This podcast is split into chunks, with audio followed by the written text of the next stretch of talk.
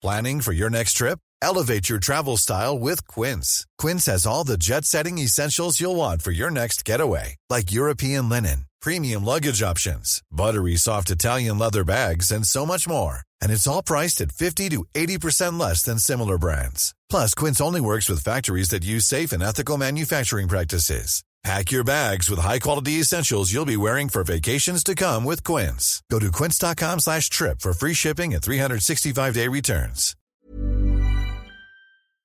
Heraldo Radio 98.5 FM, una estación de Heraldo Media Group, transmitiendo desde Avenida Insurgente Sur 1271, Torre Carrachi, con 100.000 watts de potencia radiada.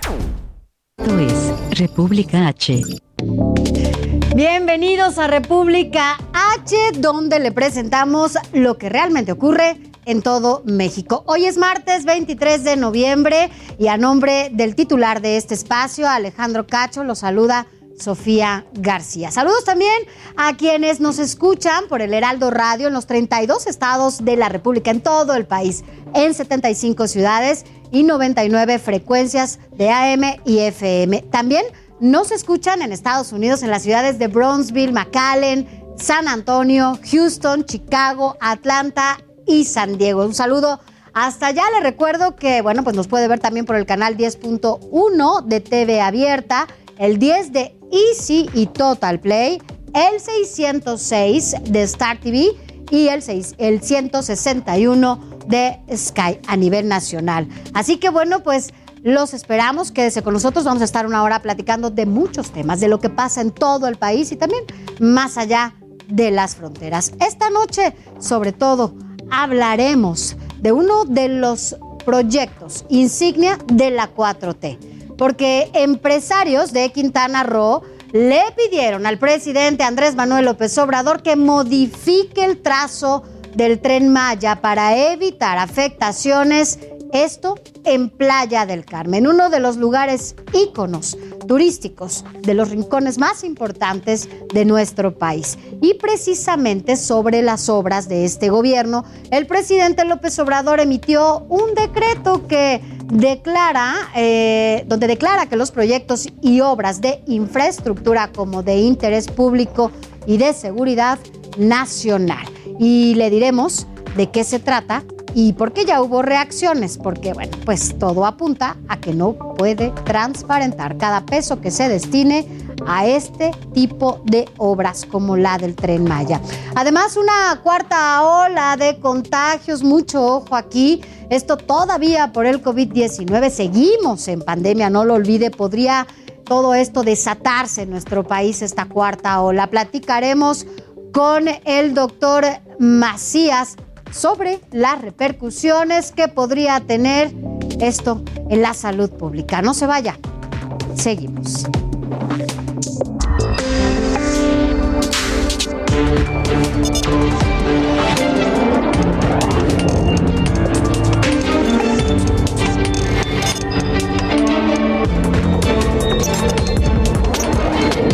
República H, con Alejandro Cacho. Arrancamos rápidamente a detalle la información que le anunciaba en este inicio. Mire, vámonos rápidamente hasta Quintana Roo, ahí donde los empresarios, hoteleros e integrantes del Consejo Coordinador Empresarial ya solicitaron al presidente Andrés Manuel López Obrador modificar el trazo del tren Maya. Hacemos por eso un enlace con mi compañero allá en Quintana Roo, Alejandro Castro, porque tú tienes todos los detalles, Alejandro, de las diferentes posturas y mensajes al presidente de la República. ¿Cómo estás? Muy buenas noches. ¿Qué tal? Muy buenas noches, Sofía. Un saludo al auditorio. Efectivamente, el sector empresarial de la Riviera Maya solicitó al presidente de la República, Andrés Manuel López Obrador, hacer un cambio en el trazo del tramo 5 del tren Maya en la zona de Playa del Carmen, dicen ellos, para evitar costos y afectaciones. En la misiva, los grupos empresariales afirman que el actual trazo incrementará exponencialmente el costo de la construcción, por la modificación de las líneas de alta tensión y la compra de tierras para cumplirlo con las exigencias del derecho de vía. Al no tener una postura favorable por parte del empresariado, afirman, esto implica la compra y expropiación de propiedad privada que derivará en juicios largos, costosos y con pocas probabilidades de éxito para el gobierno federal, así lo señalan. Este tramo 5 corre de Cancún a Tulum, cruzando por Playa del Carmen, en una zona en esta ciudad donde comúnmente se hacen aglomeraciones de automóviles aún sin obras de construcción. Los firmantes piden que la vía vaya sobre el anillo periférico que rodea la que rodea la ciudad, perdón, y no sobre la carretera federal 307. La Asociación de Hoteles de la Riviera Maya, el Consejo Coordinador Empresarial, el Colegio de Ingenieros, la Asociación Mexicana de Profesionales Inmobiliarios en Quintana Roo, entre otros, son algunos de los que solicitan eh, o de los que hacen esta petición al presidente. Aseguran que de esta forma se reduciría el impacto negativo en la economía local durante la etapa de construcción, además de que se generarían ahorros al erario y se llevaría beneficios a las zonas marginadas. Por otra parte, apuntan que de no hacerse así, eh, esta obra partiría la ciudad en dos, dejando a una parte, a la que está del lado de la costa, con, en una ciudad con servicios, con acceso a la playa y con viviendas de medio y alto nivel, mientras que la otra se quedaría en el rezago y con servicios de baja calidad. Y estamos hablando, Alejandro, de uno de los lugares más importantes en lo que se refiere al turismo, el dinero que deja para eh, nuestro país y bueno, hablar de diferentes lugares, de diferentes ciudades, rincones en donde la gente no siempre tiene que llegar a Cancún, a veces llega a estos lugares que tú nos estás mencionando y que bueno, pues tienen acceso a otro tipo de playas. Este, esta ruta, para quienes nos escuchan y tengan un poco más claro como ¿Cómo afectaría pues esta ruta que se está trazando del, tren Maya? Bueno, pues es justamente afectando a estos pequeños lugares, entre otros espacios turísticos, para que la gente que acudía ahí, turismo nacional o extranjero, pues ya lo dejen de hacer y bueno, pues ahora ya no tengan de qué vivir cuando el turismo pues es una fuente de empleo brutal en ese, en ese estado. Así es, Sofía, y como contexto también es importante mencionar que semanas atrás el Fondo Nacional de Fomento al Turismo reconoció que ellos ya han enviado oficios a los propietarios de los predios que están a un costado de la carretera federal bueno, para solicitarles la, la compraventa o, en todo caso, la expropiación de estos terrenos, cosa que pues no mantiene conforme al sector empresarial de Quintana Roo. Del mismo modo, el presidente de la República había anunciado con anterioridad que el tramo de Cancún a Playa del Carmen será elevado. Esto él propone para que se para que no haya tantas afectaciones eh, por la construcción, debido a que es una vía pues muy transitada y en la cual ya hay tráfico de por sí, aún sin obras. Claro, es una zona muy transitada eh, cuando vas a algún tour, ¿no? Cuando vas de turista, cuando vienen turistas eh, a nuestro país y que van a Cancún, un lugar, insisto, icónico cuando hablamos del turismo en México, eh, lo que hacen es recorrer muchos espacios por tierra, ¿no? Hay tours que se llevan de esta, por ejemplo, puede ser esta ruta, que también, insisto, vaya, puede ser muy afectada por estos tramos que están haciendo del tren Maya.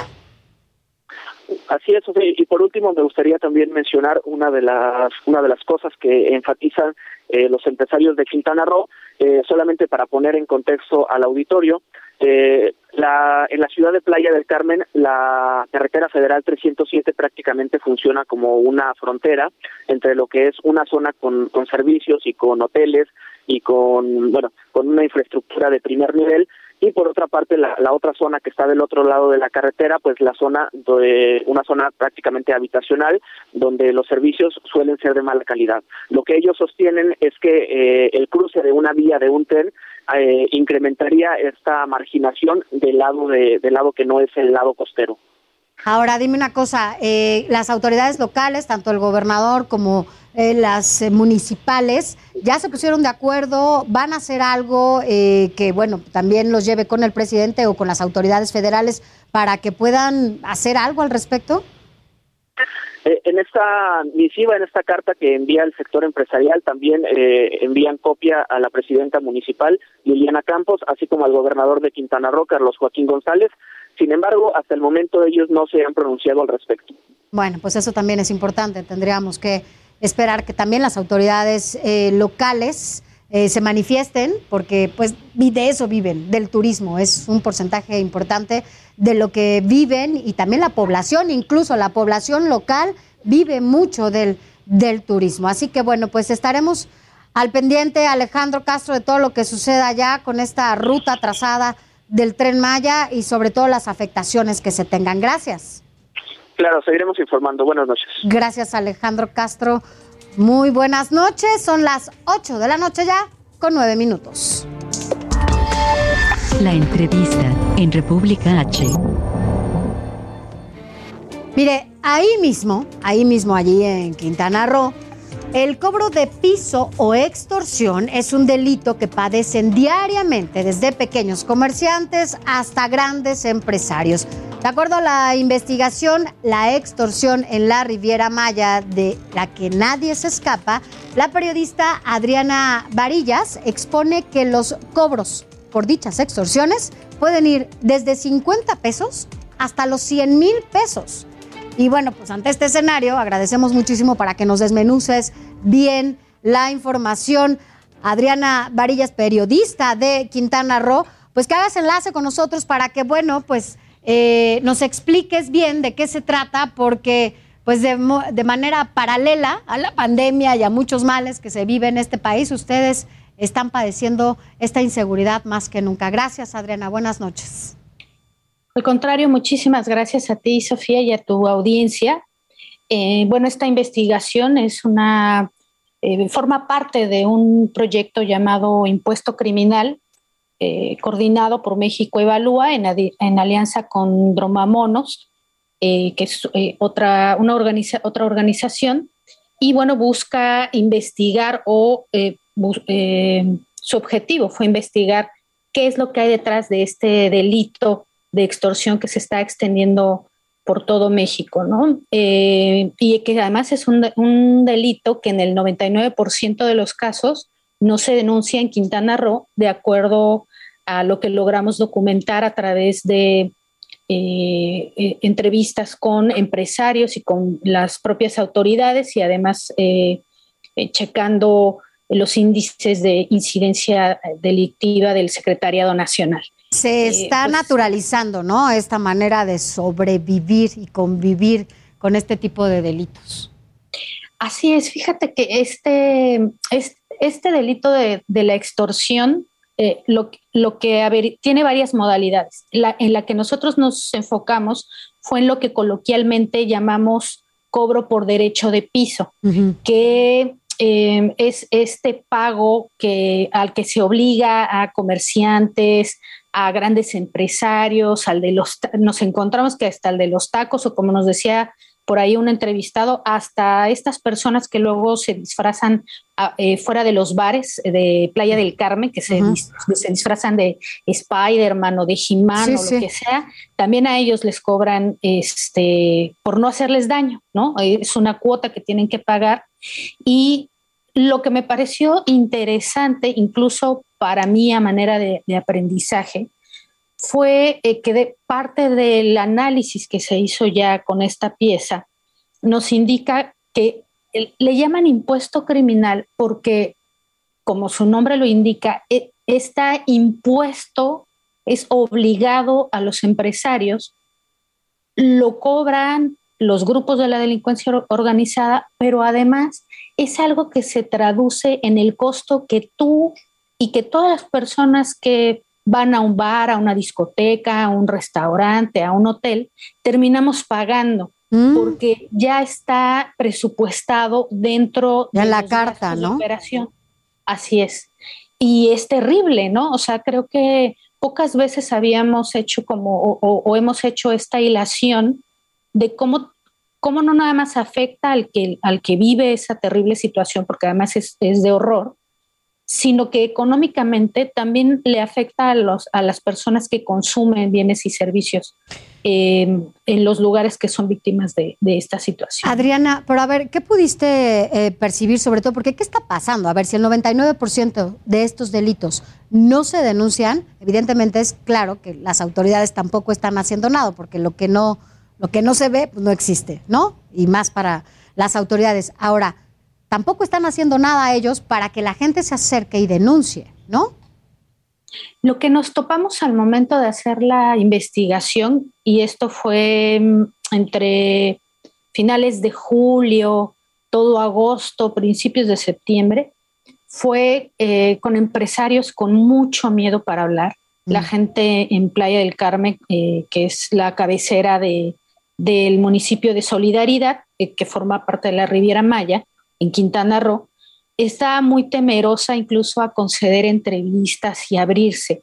Hubo gente que aceptó, Eh, la mayoría, pues, eh, efectivamente coincidió en que había temor y que había temor justo por esto que estás este, comentando, porque le temían incluso la colusión entre estos grupos delincuenciales y autoridades, ¿no? Entonces ellos temían ir a denunciar eh, pensando que, alguna autoridad pues iba a, delatarlos, ¿no? Sí, en una de esas hasta complicidades, ¿no? entre las autoridades y, y, este se iban a cumplir las, las amenazas de, represalias. ¿no? Así es. Pues Adriana. Sin embargo, debo, sin embargo, debo decir que eh, a partir de, este trabajo y bueno, también de, de, otras estrategias que empezaron a implementar de antes las, las autoridades y que empezaron a concretarse en septiembre, eh, iniciaron una serie de operativos en Playa del Carmen, específicamente en la Quinta Avenida y en las playas, justo para desactivar a narcomenudistas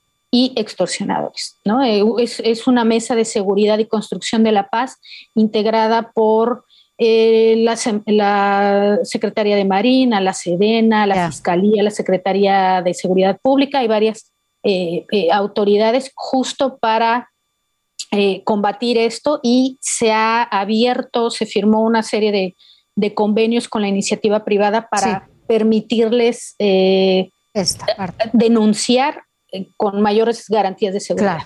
Pues Adriana, estaremos muy al pendiente de lo que allá suceda, es un foco importante, sin duda, y bueno, pues con miras al próximo año, yo creo que sin duda deberían de estar ya generando y proponiendo algunas estrategias para combatir este, esta inseguridad. Adriana Varillas, periodista de Quintana Roo, gracias por haber estado con nosotros.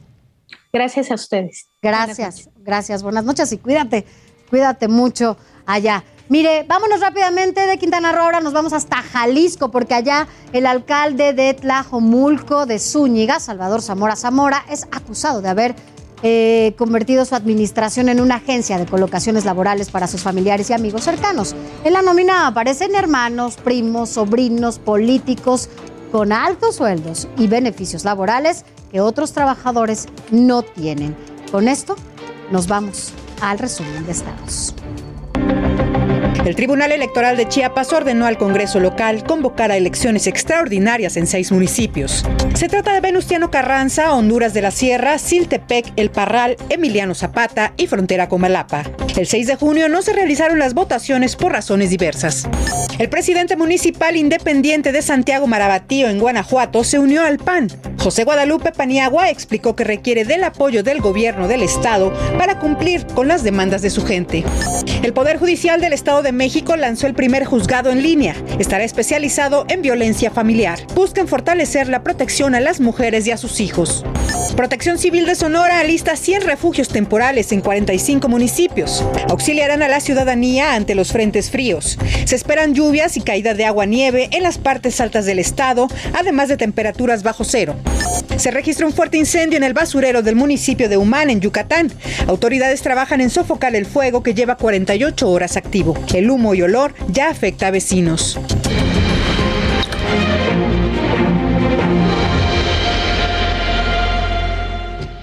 Vámonos a más información y es que, mire, la dirigencia del PAN en Aguascalientes señaló que su abanderado al gobierno estatal saldrá de una encuesta ciudadana.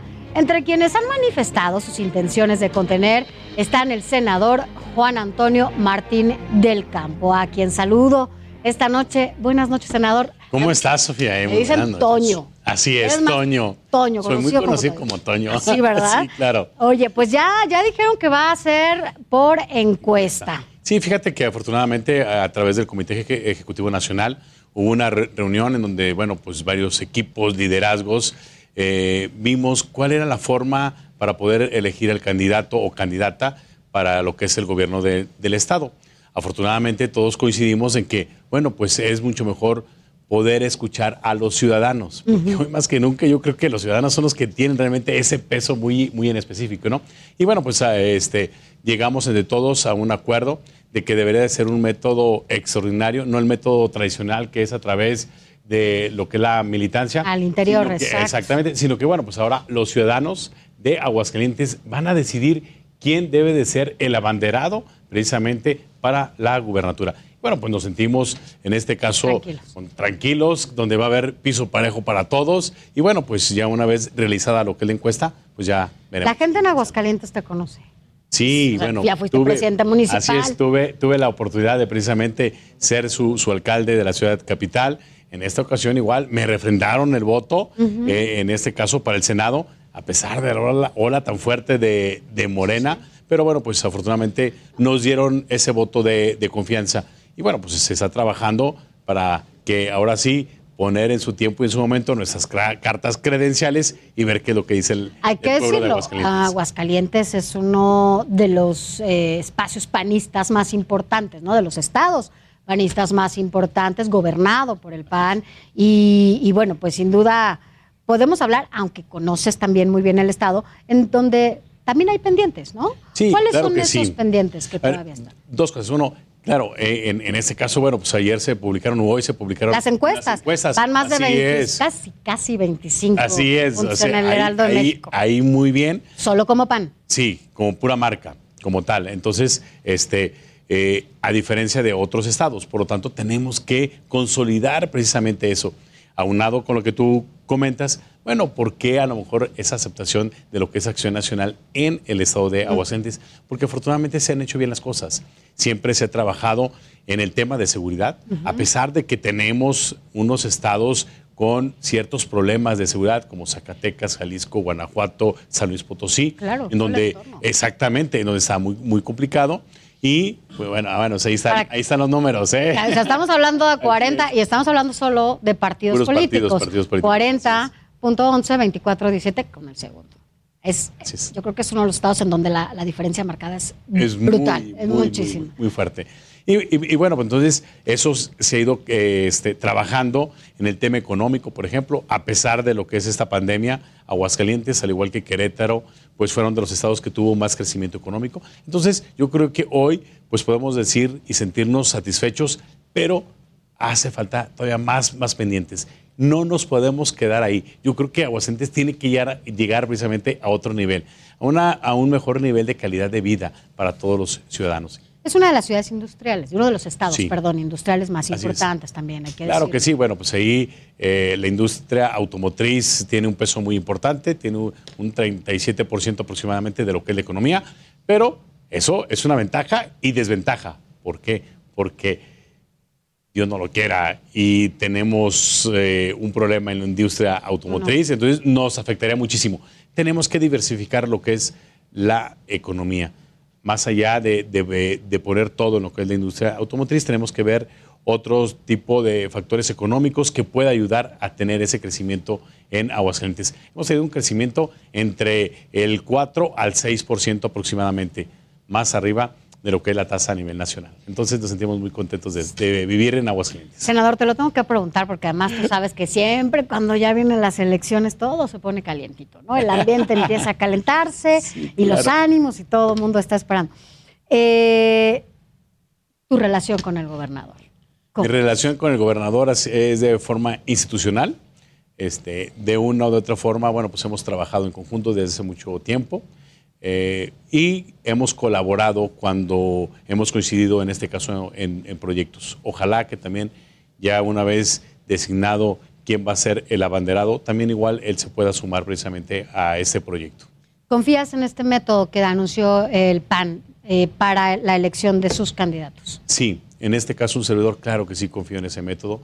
Eh, es un método muy justo, muy equitativo, en donde hay piso precisamente parejo para, para todos, ¿no?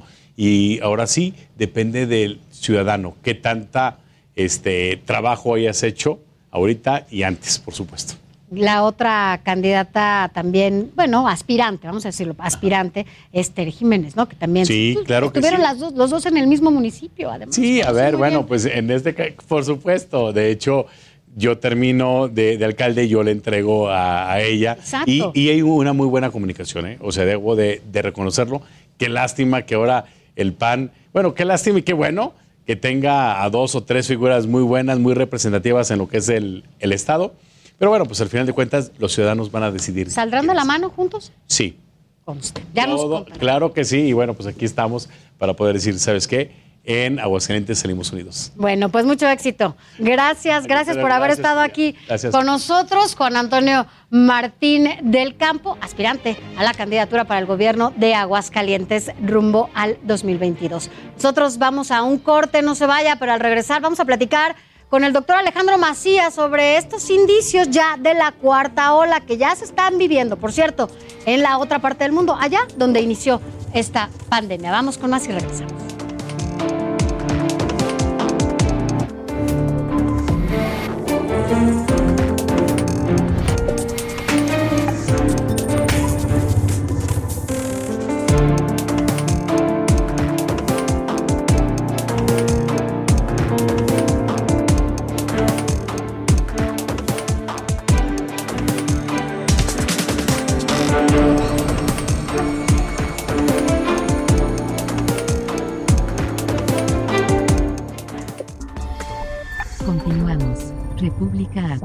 Con Alejandro Cacho. Heraldo Radio. La HCL se comparte, se ve y ahora también se escucha. Hey, it's Ryan Reynolds, and I'm here with Keith, co star of my upcoming film, If, only in theaters, May 17th. Do you want to tell people the big news? All right, I'll do it. Sign up now and you'll get unlimited for $15 a month and six months of Paramount Plus Essential Plan on us. Mintmobile.com slash switch. Upfront payment of $45 equivalent to $15 per month. Unlimited over 40 gigabytes per month. Face lower speeds. Videos at 480p. Active Mint customers by 531.24 get six months of Paramount Plus Essential Plan. Auto renews after six months. Offer ends May 31st, 2024. Separate Paramount Plus registration required. Terms and conditions apply if rated PG.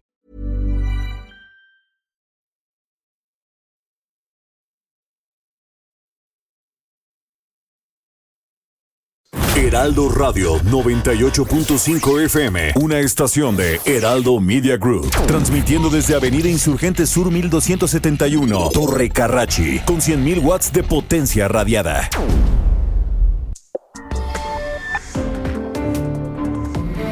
con encuestas, análisis, entrevistas y el paso a paso de cada campaña. Ruta 2022. Los esperamos.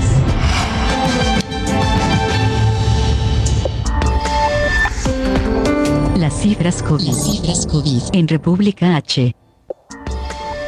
Mire, México empezó a dar señales de estar por entrar a una cuarta ola de COVID-19. Así lo reportó la plataforma SINAVE de la Secretaría de Salud.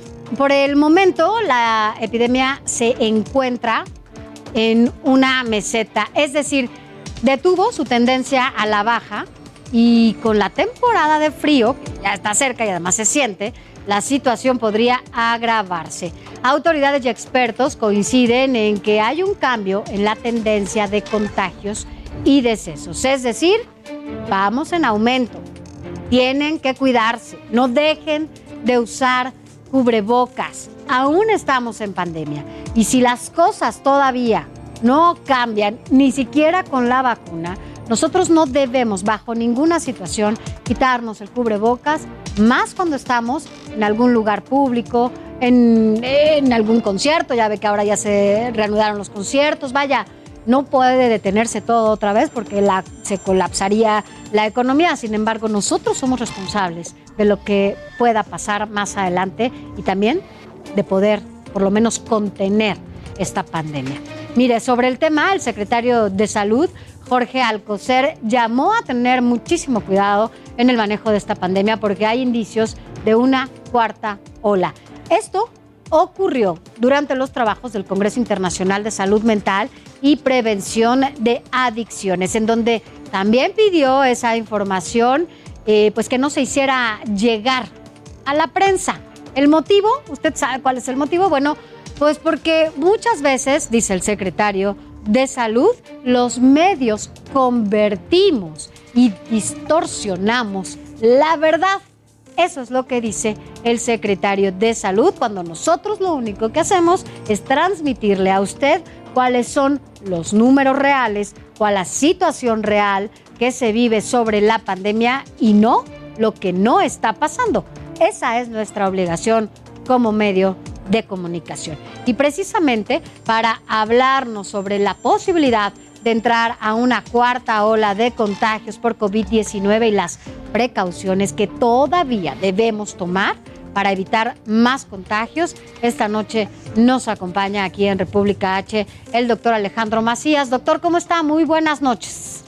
Hola, Sofía. Estoy bien. Me da gusto estar con tu auditorio. Ojalá estén bien. Gracias, doctor. Bueno, eh, pareciera que estamos muy lejos, pero no tanto. Ya lo estamos viendo en otras partes del mundo en donde, pues, los contagios están incrementando, la cuarta ola ya está en otros lados, incluso los disturbios, porque la gente no está de acuerdo en las medidas que están tomando algunos gobiernos. Y aquí todavía la gente no se está dando cuenta de lo que está pasando, doctor. Sí, mira, hay alguna diferencia. ¿eh? En México estamos bajando, francamente, del pico delta. El pico delta es, recordemos, es la variante que causa el virus, el virus, la variante delta, que es la peor de todas, y México tiene, por fortuna, ya una tendencia hacia la baja en ese pico específico. delta. en el pico delta, porque en Europa lo que estamos viendo es la entrada de la variante delta donde no había entrado, por ejemplo, en Alemania, algunos países. No, a México ya entró la variante delta y ya nos causó mucha enfermedad, mucha muerte. Entonces, no es la misma situación. Ahora, tampoco quiere decir que estemos fuera de cualquier problema. En México, la bajada de la variante delta perfectamente es de esperarse que se detenga con el frío y que empiece a hacer una meseta y que empiece a subir. Es más, casi se puede jurar que eso va a ocurrir, que con el tiempo de frío la gente se aglutina más, se encierra más, cierra las ventanas, quiere estar calientita, empiezan todos a respirar el mismo aire y se empieza a infectar la gente otra vez en interiores.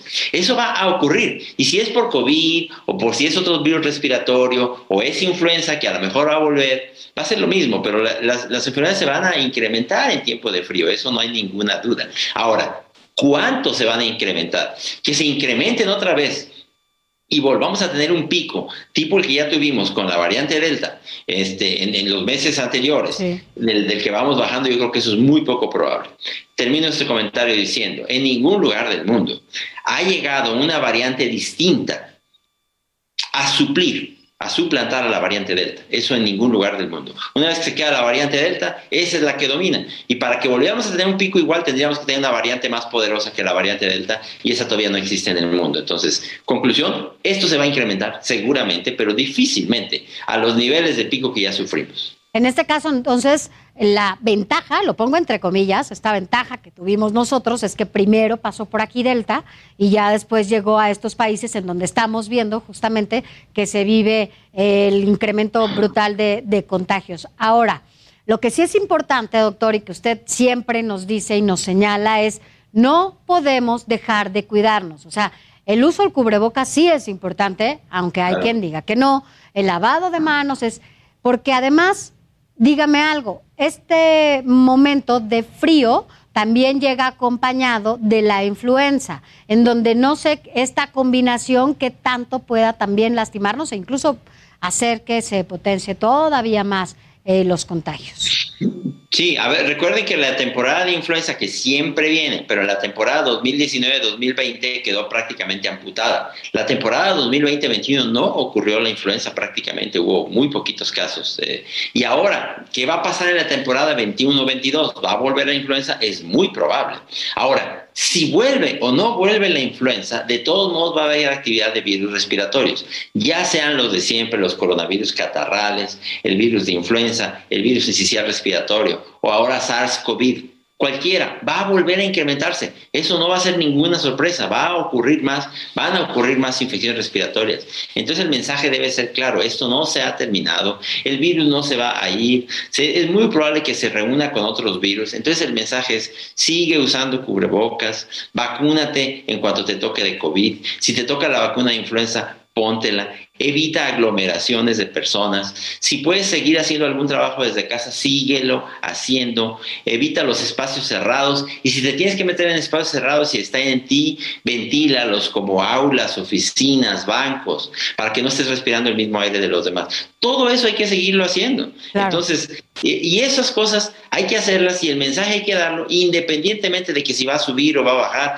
y si va a haber casos nuevos o no. Seguramente va a haber casos nuevos. Y Claro. todavía esta variante lo que nos está mostrando es que entra con mucha fuerza. En donde no ha entrado antes. Entonces, ahí en espacios de la República, que todavía estarán muy respetados, así sean pequeños pueblos, unidades de trabajo, todavía ahí puede entrar. Entonces va a estar brincando todavía. Esto no se ha terminado. Así es, y yo creo que además también hay que decirlo. La gente se ha confiado un poco con la vacunación, sobre todo quienes tienen estas dos dosis, como todo, todo lo que implica pues esta vacunación, y se relajan y muchas veces creen que pues no les va a dar y si les da, pues les va a dar poquito, cuando hemos visto casos que, bueno, pues no es tan poquito. Entonces yo creo que no hay que confiarse independientemente del esquema completo de vacunación. Sí, a ver, si tienes la vacuna, siéntete protegida. Eso que ni qué, ¿eh? ¿Protegida para qué? No necesariamente para enfermarte. Es muy probable que te vayas a enfermar de todos modos. Sobre todo la variante Delta es así, es formidable. Pero si te infectas, van a ocurrir dos cosas que es muy poco probable que te pongas grave y es menos probable que la transmitas eh, o que, que tengas la infección. Pero de todos modos, muy bien dices, Sofía, si estás vacunada, estás vacunado, eso no significa que tengas una patente de corso para hacer lo que se te pegue la gana. No es así, todavía hay que cuidarse, inclusive los que estén vacunados. Y los que no estén vacunados, vacúnense a la primera oportunidad.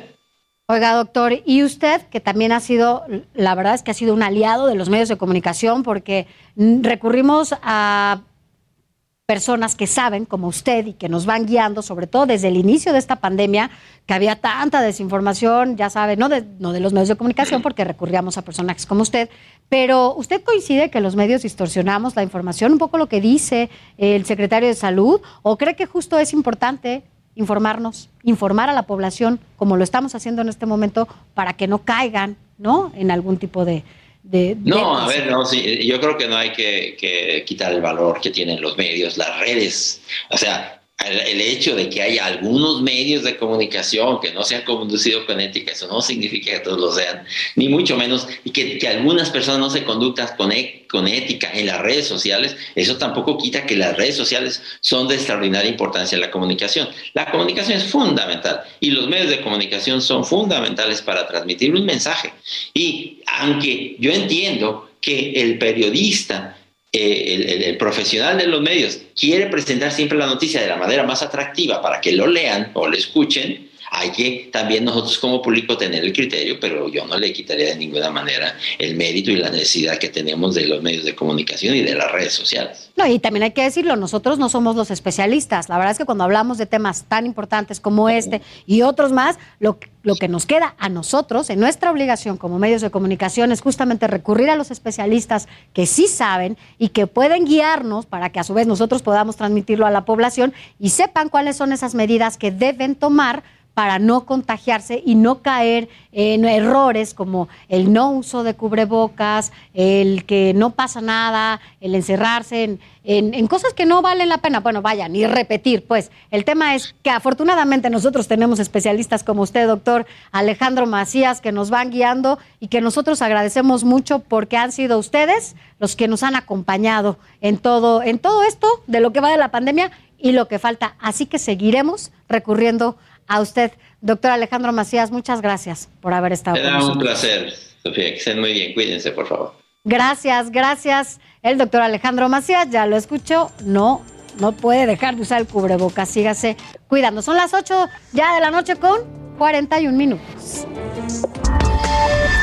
Esto es República H.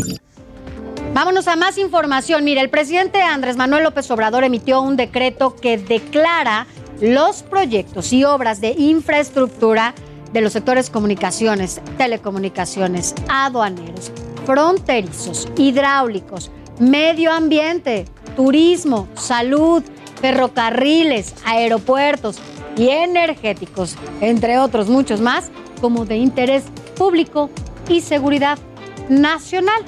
El documento, que da a conocer el día de ayer, instruye a dependencias y entidades a otorgar autorizaciones sí o sí provisionales en máximo cinco días hábiles. En la conferencia de esta mañana, el presidente de la República precisó que el documento no es un decreto, dijo, sino un acuerdo para agilizar trámites en la administración federal. Pero mire, vamos a recordar qué es lo que dijo exactamente el presidente de la República. Escuchemos.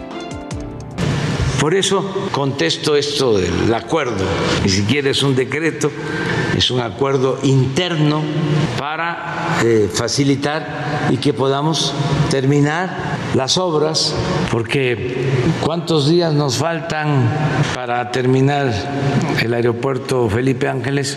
Pues como 120 días, más o menos.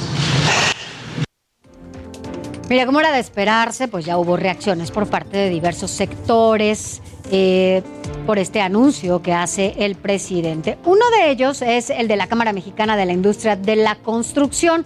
Su presidente, Francisco Solares Alemán, habló sobre el tema desde Sonora. Y por eso nos enlazamos con nuestro corresponsal, Gerardo Moreno, para que Gerardo nos cuentes de qué se trata, qué es lo que dijeron exactamente allá en tu estado. ¿Cómo estás? Muy buenas noches, Gerardo. Sonia, muy buenas tardes, es un gusto saludarte y por supuesto a todo el auditorio. Y así es, el presidente de la Cámara Mexicana de la Industria de la Construcción, Francisco Solares Alemán, estuvo en el estado de Sonora este día y aquí aseguró que lamentablemente en el actual gobierno federal se está caminando hacia atrás en cuanto a transparencia y rendición de cuentas en inversiones de infraestructura, como sucedió con este decreto que bien comentabas ahorita y que se hizo público el día de ayer jueves, donde se declaran las obras de gobierno como de interés público y seguridad nacional. Te platico que el ingeniero Solares Alemán precisó que la principal constructora del país en estos momentos es el ejército mexicano, pero ellos operan en total opacidad porque están escudados en que sus acciones son de seguridad nacional y por eso no hacen pública la información de las obras que realizan a pesar de operar con recursos públicos. Explicó que como CEMIC cuentan con un observatorio de la construcción que da seguimiento al ejercicio del presupuesto federal de infraestructura y lamentablemente el ejército no da ninguna información y se manejan en una opacidad total. Y recalcó que con este decreto esta situación de opacidad podría incrementarse aún más y ya no tener certeza de la forma en que se está gastando el recurso del gobierno federal en cuanto a las obras. Señaló que como Cámara están totalmente en contra de que el ejército esté realizando las obras públicas que son de carácter civil y mantendrán la postura de que estas deben ser hechas por constructores e ingenieros civiles que dijo en México y también en el estado de Sonora hay de gran calidad en todo el país. Pues mira, estaremos al pendiente de las eh, reacciones, de lo que pase finalmente, porque si hay algo importante que se debe hacer con cada peso público, con cada recurso que utilicen desde la Administración Federal, es que haya transparencia y que, bueno, pues que sepamos justamente a dónde va cada peso, que además tú, Gerardo, la gente que nos escucha o que nos ve, pagamos, ¿no? Con nuestros impuestos y que es parte de los recursos que se utilizan para obras. Así que es importante eh, conocer también qué va a pasar finalmente y cómo se va a llevar a cabo este documento, que no decreto, como dijo el presidente de la República, Gerardo Moreno, corresponsal allá en Sonora. Gracias por haber estado con nosotros. Buenas noches acá y buenas tardes allá contigo. Gracias, buenas noches. Gracias, buenas noches. Y vámonos a otros temas, porque bueno, pues desde Sonora ahora nos vamos hasta Puebla, acá por el centro del país, porque allá el gobernador eh, Miguel Barbosa advirtió que no existe una petición formal de parte del ayuntamiento de Tecamachalco para que el gobierno estatal se haga cargo de ese municipio. Esto luego de que el fin de semana, el que pasó, fueron asesinados tres agentes. El reporte completo lo tiene Claudia Espinosa. Claudia, ¿cómo estás? Muy buenas noches. Hola, buenas noches. Saludo con gusto a ti a todos los amigos del auditorio, como lo mencionas, pues aunque hay vigilancia de parte de los elementos de la Policía Estatal en el municipio de Tecamachalco tras este incidente ocurrido el fin de semana donde murieron tres agentes ministeriales a manos pues de policías de esa localidad, policías municipales, el gobernador Miguel Barbosa señaló que no hay una petición formal del ayuntamiento. El fin de semana el mismo alcalde de esa localidad, Ignacio Mier, dijo que lo pediría, pero hasta el momento no hay un documento oficial, por lo que la seguridad sigue a cargo de la autoridad municipal. Esto fue parte de lo que comentó el mandatario. Pero nunca ha existido una petición formal. No obstante ello, escúchenlo por favor, desde el día que ocurrieron, desde la hora y el día que ocurrieron los hechos, la Policía Estatal está presente en Tecamachalco. Y se ha reforzado entre sábado y domingo. Así como lo escuchamos, pues se ha reforzado, se ha reforzado la vigilancia. Y bueno, ¿qué es lo que ocurre en estos momentos? La Fiscalía General del Estado sigue las indagatorias correspondientes. Algunos de los detenidos fueron trasladados al penal de Tepechi de Rodríguez y se está realizando las audiencias de manera virtual, pero todavía no hay un comunicado oficial sobre la situación legal de estas personas eh, detenidas, que bueno, pues estarían acusadas de homicidio y también de usurpación de funciones. Es la información que te tengo desde Puebla. Gracias, Claudia Espinosa, corresponsal allá en Puebla. Gracias y buenas noches. Muy buenas noches. Gracias, son las 8 de la noche ya con 48 minutos. Esto es República H. Vámonos ahora hasta Chiapas, porque allá donde migrantes mantienen bloqueadas calles y carreteras ante la cancelación de permisos de tránsito por el país por parte del Instituto Nacional de Migración, en tanto la nueva caravana migrante detuvo su paso en territorio chiapaneco. Y hacemos por ello enlace con nuestro corresponsal allá en Tapachula, José Eduardo Torres. ¿Cómo estás? Muy buenas noches, José Eduardo.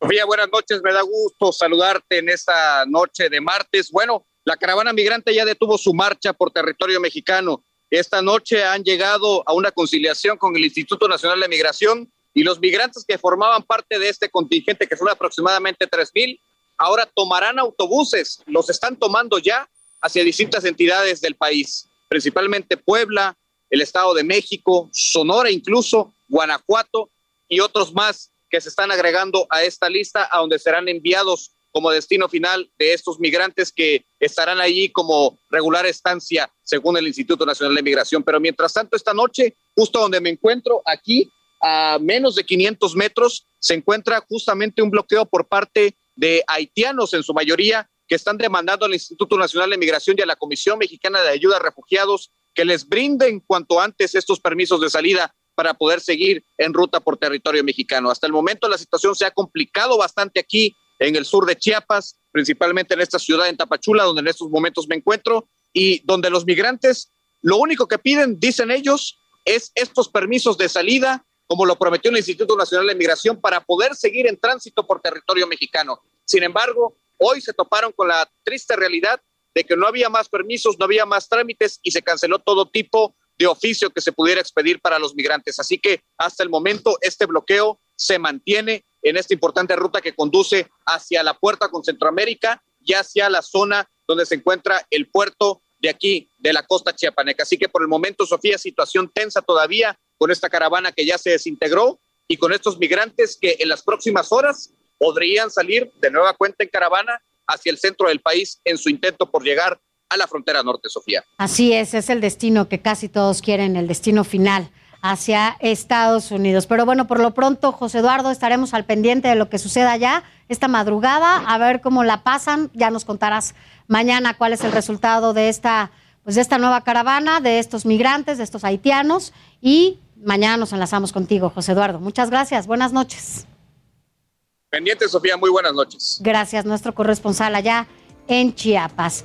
Y mire, la caravana migrante, justamente también que avanza por Veracruz, ya cumplió un mes de haber iniciado su paso por México hacia los Estados Unidos tras haber salido de Tapachula el 23 de octubre. Y por ello hacemos un enlace con Juan David Castilla, corresponsal allá en Veracruz. ¿Cómo estás, Juan David? Muy buenas noches. Tú nos tienes toda la información que está pasando allá. Muy buenas noches, Sofía. Te saludo con gusto también a toda la gente que nos ve, nos ve y nos escucha. Así es, la caravana migrante se encuentra en este momento en la comunidad La Lima, municipio de San Juan Evangelista, al sur del estado de Veracruz, donde pasarán la noche para continuar su camino el día de mañana. Se trata de unos 300 centroamericanos que caminaron varios kilómetros desde el poblado Cruz del Milagro y han recibido bastante apoyo por parte del ayuntamiento, pues hasta les otorgó una pipa con agua para que pudieran asearse. Decirte que los extranjeros procedentes de Honduras, El Salvador, Guatemala y Haití también han recibido alimentos y ayuda por parte de la población veracruzana. Este martes 23 de noviembre, como bien lo mencionabas, la caravana migrante cumplió un mes en el país y una semana en el territorio veracruzano, donde se ha ido desintegrando, toda vez que decenas de ellos han aceptado la tarjeta de ayuda humanitaria que proporciona el Instituto Nacional de Migración para permanecer un año en el país. Decirte que de acuerdo con algunos integrantes de esta caravana, buscarán llegar al municipio de Juan Rodríguez Clara y después a Ciudad Isla hasta concentrarse en el municipio de Córdoba. También los integrantes eh, pretenden llegar a la Ciudad de México para solicitar el apoyo del gobierno federal y posteriormente seguir su ruta con dirección a la frontera norte en busca de oportunidades laborales en Estados Unidos, Sofía. ¿Cuántos son? ¿Cuántos vienen en esta caravana? Son aproximadamente 300, pero se ha ido reduciendo la cifra toda vez que están aceptando esta tarjeta verde para permanecer en el país durante un año y tener libre tránsito. Bueno, ya veremos cómo va ese recorrido. Por lo pronto, hoy está ahí en Veracruz. Juan David, gracias. Muy buenas noches, corresponsal allá en el estado de Veracruz. Buenas noches. Y mire, rápidamente en más información, la Secretaría de Seguridad y Protección Ciudadana informó que el tráfico de personas en México disparó, se disparó 173.6% de enero a octubre de este año, comparado con el 2020. Rosa Isela Rodríguez informó también que el delito de trata de personas repuntó en 9.62% al pasar de 582 casos de enero a octubre de 2020 a 683 en el mismo periodo de 2021. Y bueno, pues ya nos vamos, con esto finalizamos la información, toda la información de todo el país, porque allá se encuentran todos mis compañeros en cada uno de los rincones de la República Mexicana. Es todo por hoy, pero recuerde que mañana tenemos una cita en las mismas frecuencias y en el mismo canal, aquí en el Heraldo Televisión, a nombre del titular de este espacio. Alejandro Cacho, se despide de ustedes Sofía García y los espero mañana. Escríbanos, escríbanos. Recuerde también tenemos nuestro WhatsApp 56 24 10 47 10 56 24 10 47 10. Los esperamos mañana, ya lo sabe, a partir de las 8 de la noche por el Heraldo Radio y también por el Heraldo Televisión. Gracias por escucharnos y también por vernos.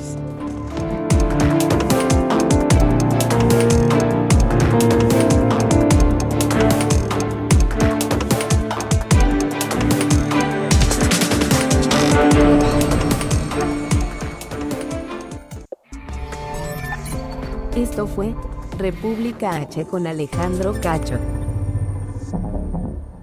Heraldo Radio.